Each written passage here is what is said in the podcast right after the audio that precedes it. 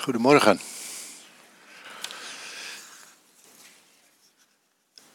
God hoort mij en God ziet mij. Dat is het thema van de overdenking van morgen.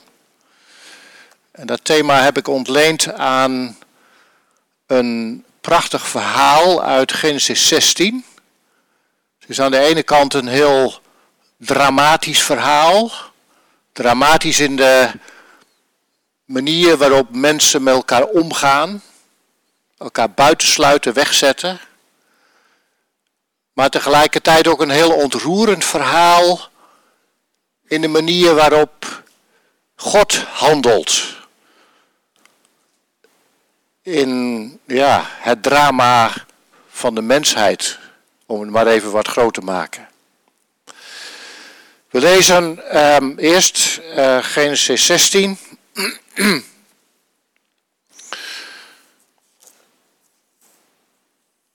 Abrams vrouw Sarai baarde hem geen kinderen. Nu had zij een Egyptische slavin, Hagar. Luister, zei Sarai tegen Abraham, de Heer houdt mijn moederschoot gesloten, je moest maar met mijn slavin slapen. Misschien kan ik door haar nakomelingen krijgen. En Abraham stemde met haar voorstel in. En Sarai gaf, haar, gaf hem haar, haar Egyptische slavin Hagar tot vrouw. En Abraham woonde toen tien jaar in Canaan. En hij sliep met Hagar en zij werd zwanger. En toen Hagar merkte dat ze zwanger was, verloor ze elk respect voor haar meesteres. En Sarai zei tegen Abraham, voor het onrecht dat mij wordt aangedaan, ben jij verantwoordelijk. Ik heb mijn slavin ter beschikking gesteld en nu ze weet dat ze zwanger is, toont ze geen enkel respect meer voor mij. Laat de Heer maar beoordelen wie er in zijn recht staat, jij, ik of jij. En Abraham antwoordde, het is jouw slavin. Doe met, je, met haar wat je goed dunkt. En toen maakte Sarai haar het leven zo zwaar dat zij vluchtte. Een engel van de Heer trof haar in de woestijn aan bij een waterbron, de bron die aan de weg naar Sur ligt. Hagar, slavin van Sarai, waar kom je vandaan en waar ga je heen? vroeg hij. Ik ben gevlucht voor Sarai, mijn meesteres, antwoordde zij. Ga naar je meesteres terug, zei de engel van de Heer, en wees haar weer gehoorzaam. En hij vervolgde, ik zal je heel veel nakomelingen geven, zoveel dat ze niet te tellen zullen zijn. Jij bent nu zwanger en je zult een zoon ter wereld brengen en die moet je Ismaël noemen. Want de Heer heeft gehoord hoe zwaar je het te verduren had. Een wilde ezel van een mens zal hij zijn. Hij schopt iedereen en iedereen schopt hem. En met al zijn verwanten zal hij in onmin leven. En toen riep zij de Heer, die tot haar gesproken had, zo aan. U bent een God van het zien. Want, zei ze, heb ik hier niet hem gezien die naar mij heeft omgezien? En daaraan dankt de bron die daar is zijn naam. Lachai Roi. En die, die bron die ligt tussen Kades en Beret. En Hagar bracht een zoon ter wereld en, noemde, en Abraham noemde die zoon die ze hem gebaat had Ismaël. En Abraham was 86 jaar toen Hagar hem Ismaël baarde.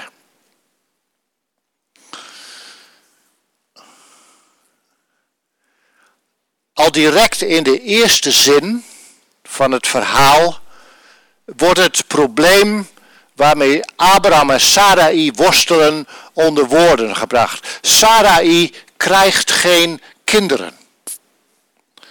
En ze zijn al, allebei al op een leeftijd dat het menselijke wijze ook niet meer zal gebeuren. En dat terwijl God aan Abraham beloofd had Ik zal jou nageslacht geven dat zoveel zo groot zal zijn dat het niet te tellen is. Zoveel als de sterren aan de hemel en het zand aan de oever van de zee. Dat is het spanningsveld in hun leven. Met aan de ene kant de belofte van God. En aan de andere kant de realiteit van het leven. En ik denk dat wij ons allemaal op een bepaalde manier wel in dat spanningsveld kunnen herkennen. Dat je misschien ook persoonlijke belofte van God gekregen hebt. Of in ieder geval op grond van wat we allemaal in de Bijbel lezen, een bepaald idee hebben over hoe het leven zou moeten zijn. Het leven als kind van God, als volgelingen van Jezus. En dat vaak totaal niet matcht met de, met de realiteit van ons leven. Dat er dingen gebeuren die, die, die je daar totaal niet mee in, in, in verband kunt brengen. Maar dat spanningsveld. En dat spanningsveld dat legde een grote druk op deze twee mensen, Abraham en Sarai, maar vooral op Sarai. En dan komt zij met een, met een oplossing, een voorstel. Een voorstel om, uh, zeg van nou ja, eh, weet je, als je nu eens, als ik je nou mijn slavin aan jou geef en dat je met haar slaapt en met haar seks hebt. En dan hè, dat ik ja, uit haar nageslacht, wat daaruit geboren wordt, ja, dat dat aan ons nageslacht is. Eh, we zouden zeggen vandaag de dag een soort draagmoeder. Hè? Ja, het is natuurlijk een oplossing die ons vreemd in de oren klinkt. Hè? Het is een cultuur die mijlenver bij ons vandaan staat. Hè? Wij, wij kunnen ons er helemaal niets bij voorstellen bij wat Sarai voorstelt en waarin Abraham mee instemt. Hè. Ik bedoel, sowieso al het idee dat iemand van ons een slavin zou hebben. Hè. En, uh, en dat er dus een, een, een echtpaar in ons midden zou zijn die geen kinderen kunt krijgen. Van nou, weet je wat, nemen we er een derde bij. Zouden, dat is voor ons moreel verwerpelijk. Hè. Wat hier gebeurt, is voor ons, zou in onze cultuur, zeker in onze christelijke cultuur, moreel verwerpelijk zijn. Wij zouden dat veroordelen. Maar wat het verhaal in Genesis 16 laat zien, is dat God in elke cultuur, God mensen opzoekt, een relatie met hen aangaat, zijn liefde en zijn genade aan hun wil delen. Ook in het leven van Abraham, Sarai en Hagar. Ook in die cultuur. Voor God is de ene cultuur niet per definitie beter of slechter dan de andere cultuur.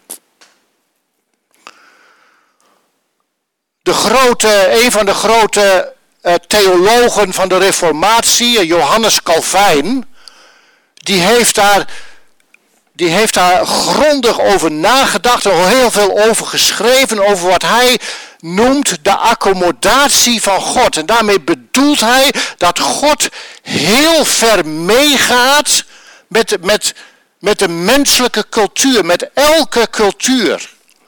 En dat God heel ver, ver meegaat met ook met onze cultuur.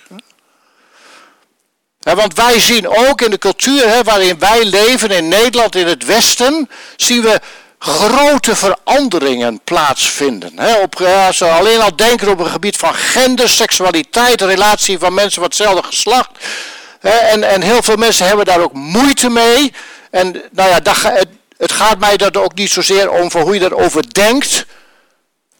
Maar wel dat het goed is om te bedenken dat God niet afhankelijk is van de cultuur. Dat hij in elke cultuur, dus ook in onze westerse cultuur, waarvan u misschien ook wel het idee hebt dat je je daar een beetje van vervreemd raakt, dus ook een soort vreemde cultuur wordt, dat God in elke cultuur heel ver meegaat om een relatie met mensen te hebben.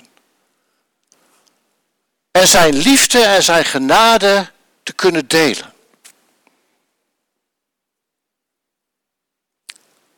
Terug naar het verhaal van Genesis 16.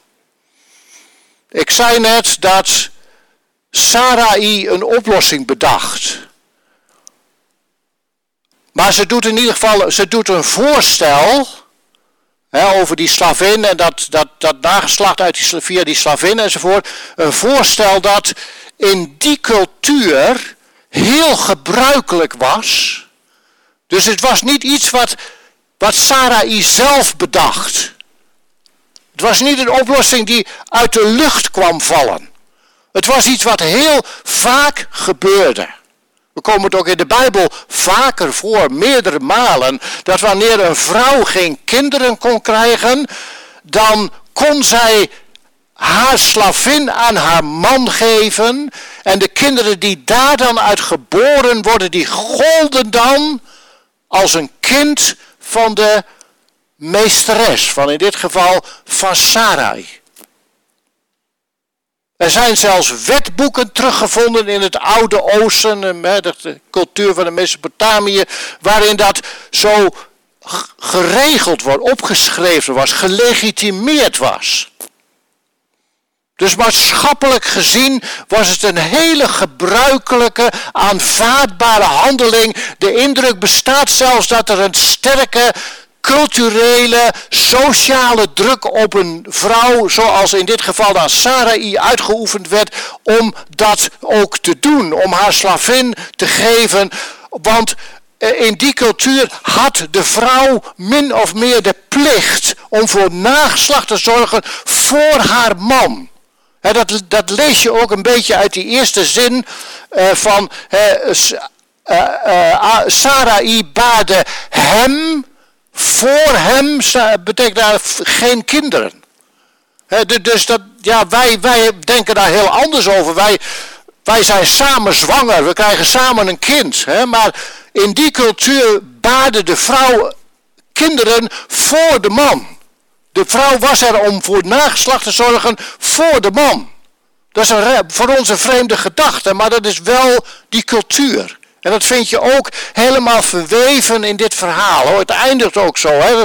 Dat, dat ook Hagar, hè, die, die, die, die, eh, die baarde een zoon voor Abraham. Dat was het. Um,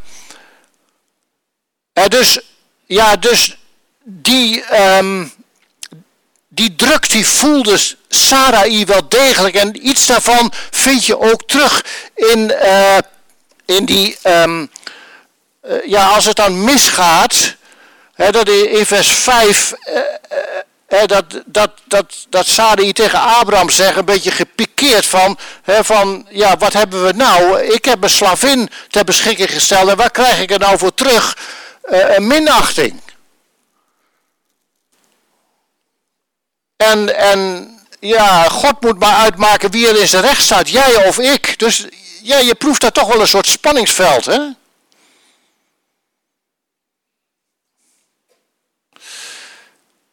Maatschappelijk was er dus inderdaad wel aanvaard wat daar gebeurde. Dus niemand zou er vreemd van opkijken of het moreel zou veroordelen wat, die, eh, wat Abraham en eh, Sarai deden. Maar vanuit het perspectief van Gods beloften geven zij wel blijk van een gebrek aan vertrouwen in God. Zij geven er een menselijke invulling in, aan, aan die belofte van God. En daarmee lopen ze God voor de voeten met alle ellende van dien die dat tot gevolg had. Wij zien hier twee gelovige mensen met de rug tegen de muur aan het einde van alle menselijke mogelijkheden die met zelfbedachte oplossingen God voor de voeten lopen. En daarmee tegelijkertijd slachtoffer en dader zijn van hun eigen situatie. En ik denk dat het ook voor ons heel herkenbaar is. Dat wij soms ook God voor de voeten lopen. Omdat we ook niet meer weten hoe het moet. Maar voorlopig lijkt Hagar het echte slachtoffer te, te, te worden van wat hier gebeurt.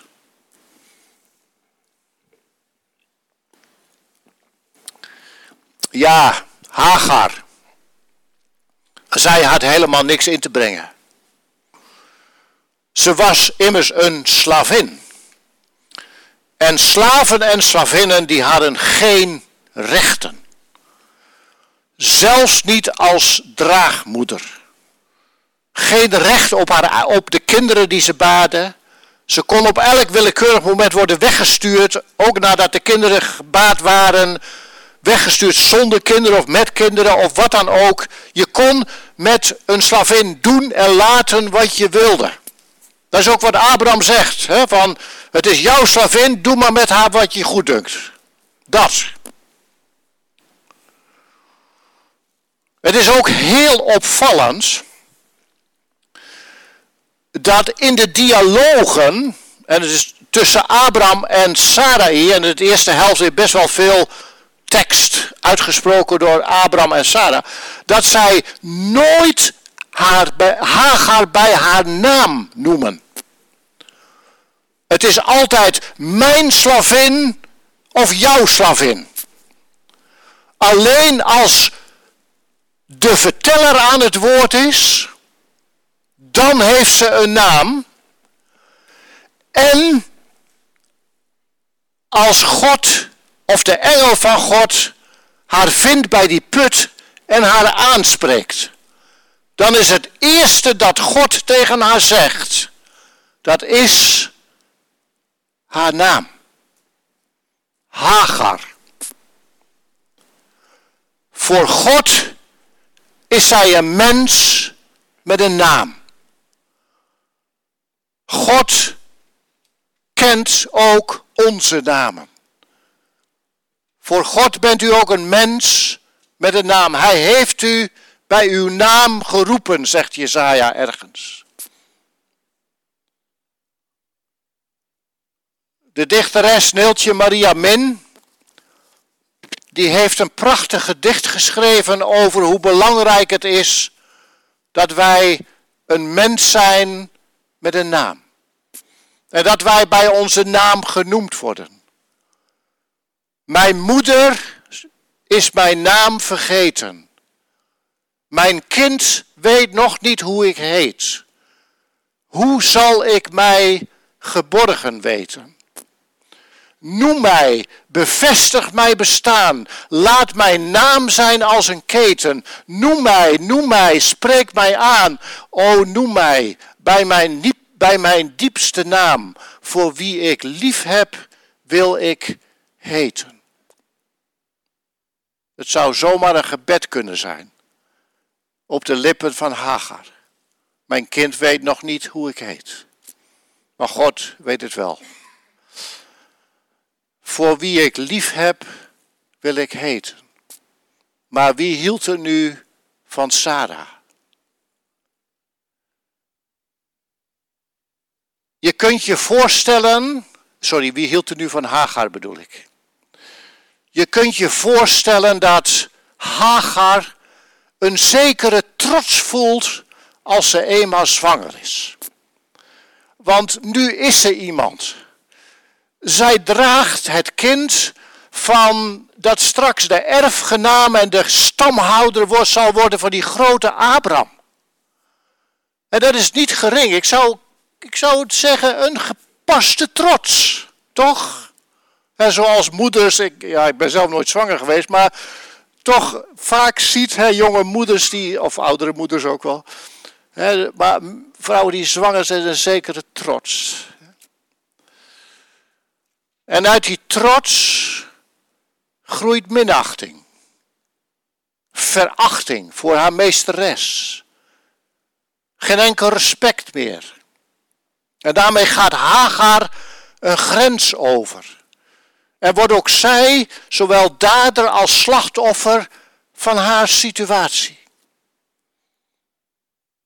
En dan loopt het totaal uit de hand. En dat doet Sarai inderdaad wat haar goed dunkt, zoals Abraham suggereert. En het leven wordt voor Hagar zo ondraaglijk dat zij op de vlucht slaat. En dan komen we bij de eigenlijke kern van het verhaal.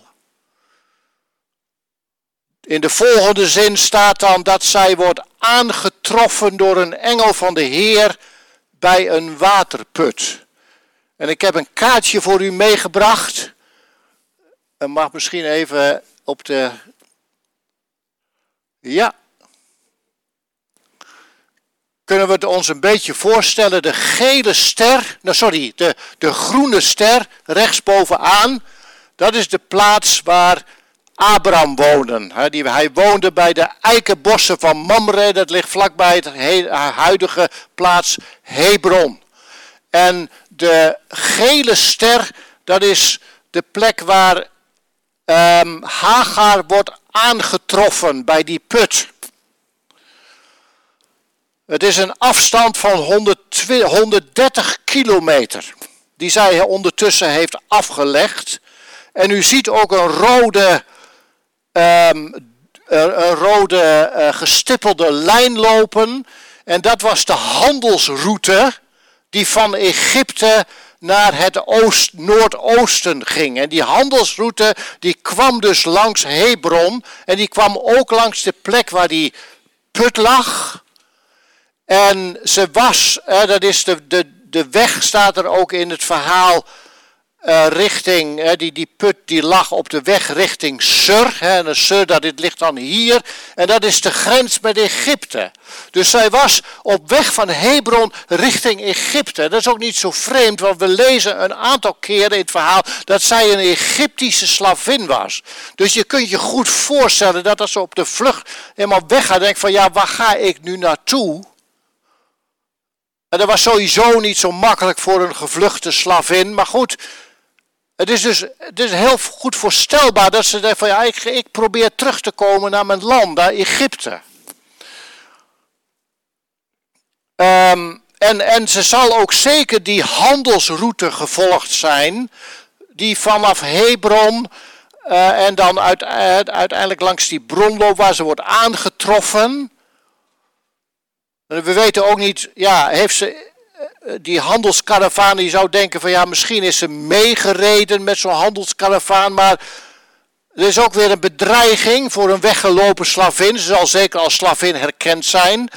Eh, want er bestonden uitleveringswetten voor weggelopen slavinnen, waar vaak hele zware straffen op stonden, zelfs heel vaak ook de doodstraf.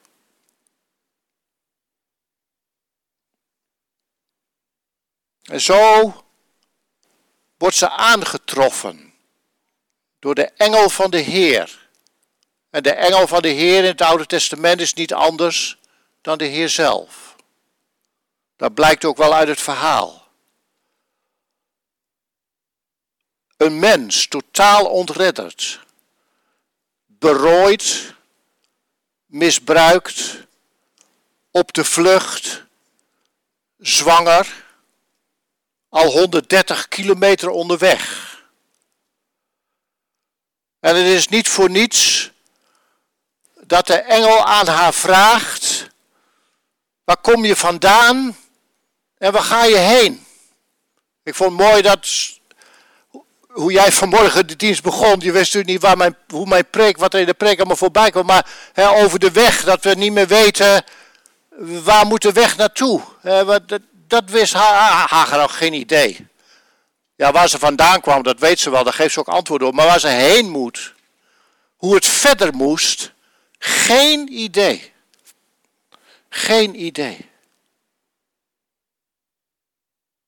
En wij, wij kunnen ook zulke momenten, zulke fasen in ons leven kennen. In onze levensweg Momenten waarop je eh, geen idee hebt hoe het verder moet. Waar je, waarin je vastgelopen bent en ook geen uitweg meer ziet. En dat zal ook zeker voor Hagar het geval geweest zijn. En dan gebeurt het wonder. Dan wordt zij wordt aangetroffen. Zij wordt gevonden. En niet zomaar door iemand, Maar ze wordt gevonden, aangetroffen door de engel van de Heer. Of liever gezegd, door God zelf. Want zo heeft Hagar het ook gevonden, eh, ook ervaren. Als een ontmoeting met God. En dat is het mooiste dat een mens kan overkomen in zijn of haar leven. Dat je mag weten, ik ben door God gevonden. Dat is wat je ieder mens toewenst. Wat ik u allemaal en jou allemaal toewens. Dat, je, dat dat de grond van je bestaan is. Dat je mag weten, ik ben door God gevonden. Ik ben door God gevonden. In dit verhaal toont God zijn hart, zijn diepste wezen. Zoals hij zich tenslotte in zijn zoon, de Heer Jezus Christus, heeft, heeft doen kennen.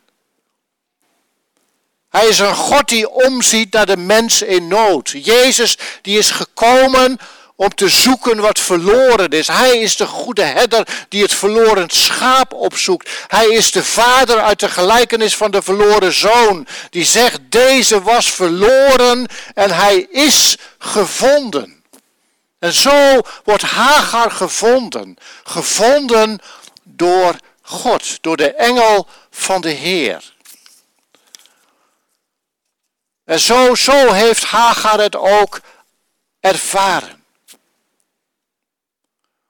in de meest erbarmelijke omstandigheden. God heeft naar mij omgezien. En toch is er meer aan de hand. Want het omzien van God naar de mens in nood is meer dan een eerste hulp bij ongelukken. Zoals al eerder opgemerkt is Haga niet alleen slachtoffer maar ook dader van haar eigen situatie. En het eerste wat de engel dan vervolgens zegt in reactie op dat Hagar zegt van ja, ik, ik, ben, uh, ik, ik ben gevlucht van, uh, bij, bij Sarai. Het eerste wat de engel dan zegt, um,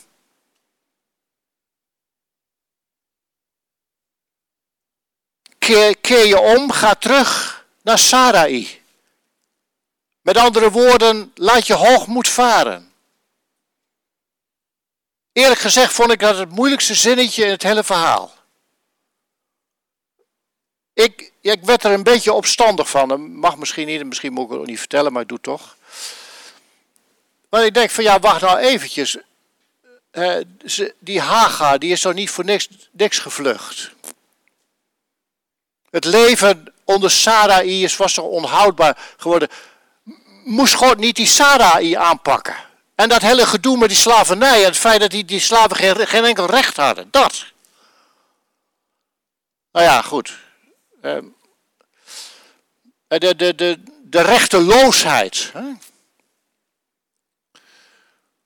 Maar toch zien wij dat, dat dat God Haga niet zomaar terugstuurt naar de oude situatie. Zo van hè, het, eh, de gezagsverhoudingen moeten hersteld worden of wat dan ook. Nee, het zal in het leven van Haga nooit meer hetzelfde worden. God geeft haar een belofte voor de toekomst. Je zult een zoon baren en die zoon, die moet je de naam Ismaël geven. En Ismaël betekent God hoort. Dat is de betekenis van de naam Ismaël. God hoort. En er wordt er dan ook bij gezegd waarom dat zo is. Um, in vers, vers 11. Eh, die zoon die moet je Ismaël noemen. Want de Heer heeft gehoord hoe zwaar je het te verduren had. God hoort mij. Dat is de boodschap in die naam die zij aan haar zoon moet geven. God hoort jou. God heeft je ook gehoord, toen al. God heeft gezien hoe zwaar je het te verduren had, Hagar. En het zal ook in de toekomst niet gemakkelijk voor je zijn, Hagar. Maar weet dat ik bij je ben. Weet dat ik je altijd hoor. God geeft haar perspectief voor de toekomst. God geeft haar hoop. En door de ontmoeting met God wordt het leven van Hagar 180 graden gedraaid, letterlijk en figuurlijk. Ze krijgt weer perspectief voor de toekomst. En voor Hagar geldt maar één ding. Ze heeft een ontmoeting gehad met, met de levende God, die niet haar niet alleen heeft gehoord, maar die ook naar haar heeft omgezien. Want um, dat lezen wij in, uh, in vers 13. Toen riep zij de Heer die tot haar gesproken had zo aan. U bent een God van het zien. Want, zei ze, heb ik niet hem gezien die naar mij heeft omgezien. En in het Hebreeuws staat hier, staat, als ze zegt van u bent El Roi. U bent El Roi. En dat betekent God die ziet. God die ziet. Het is niet alleen zo dat God haar in, bij haar naam noemt, als ze wordt aangetroffen Hagar, maar Hagar geeft God hier een nieuwe naam die nog nooit eerder in het Oude Testament voorkwam. El Roi. Daarom heet die put ook Lachai Roi. Het is de put van de God die ziet, de put van het zien. El Roi. God heeft mij gehoord, Ismaël, maar God heeft mij ook gezien. El Roi. Zij heeft iets van God gezien en God heeft haar gezien. En we kunnen de reactie van Hagar omschrijven met één woord, verwondering. Heb ik werkelijk hem gezien die naar mij heeft omgezien? Het is toch bijna niet te geloven. Ik, een slavin, rechteloos, misbruikt door mensen die niet een naam mag hebben, die de fouten zijn gegaan door hoogmoed, die op de vlucht is, de weg kwijt. En dan daar bij die put ineens de levende God die tegen mij zegt, Hagar, ik heb, jou, ik heb je gehoord en ik heb je gezien. En ik heb naar jou omgezien. Ik zal je helpen, ik zal je hoop geven, ik zal je de weg wijzen. Dat is toch fantastisch? En diezelfde God is toch ook vandaag in Jezus Christus. Ziet hij om naar ieder mens in nood. Wat zal er een totaal andere vrouw zijn teruggekeerd naar Sarai en Abraham. Een vrouw door God gevonden, een vrouw die God heeft ontmoet, een vrouw die God heeft gezien. En dat geldt ook voor ons. God ziet naar ons om in Jezus Christus. Jezus is het verhaal van hoop met een hoofdletter. In welke situatie jij of u zich ook bevindt, God hoort u, God ziet u en God noemt u bij uw naam. Voor wie ik lief heb, wil ik heten. Amen. Gaat u heen in vrede en draag met u mee de zegen van God, dat de genade van onze Heer Jezus Christus en de liefde van God onze Vader en de gemeenschap van de Heilige Geest blijvend met u allen zij. Amen.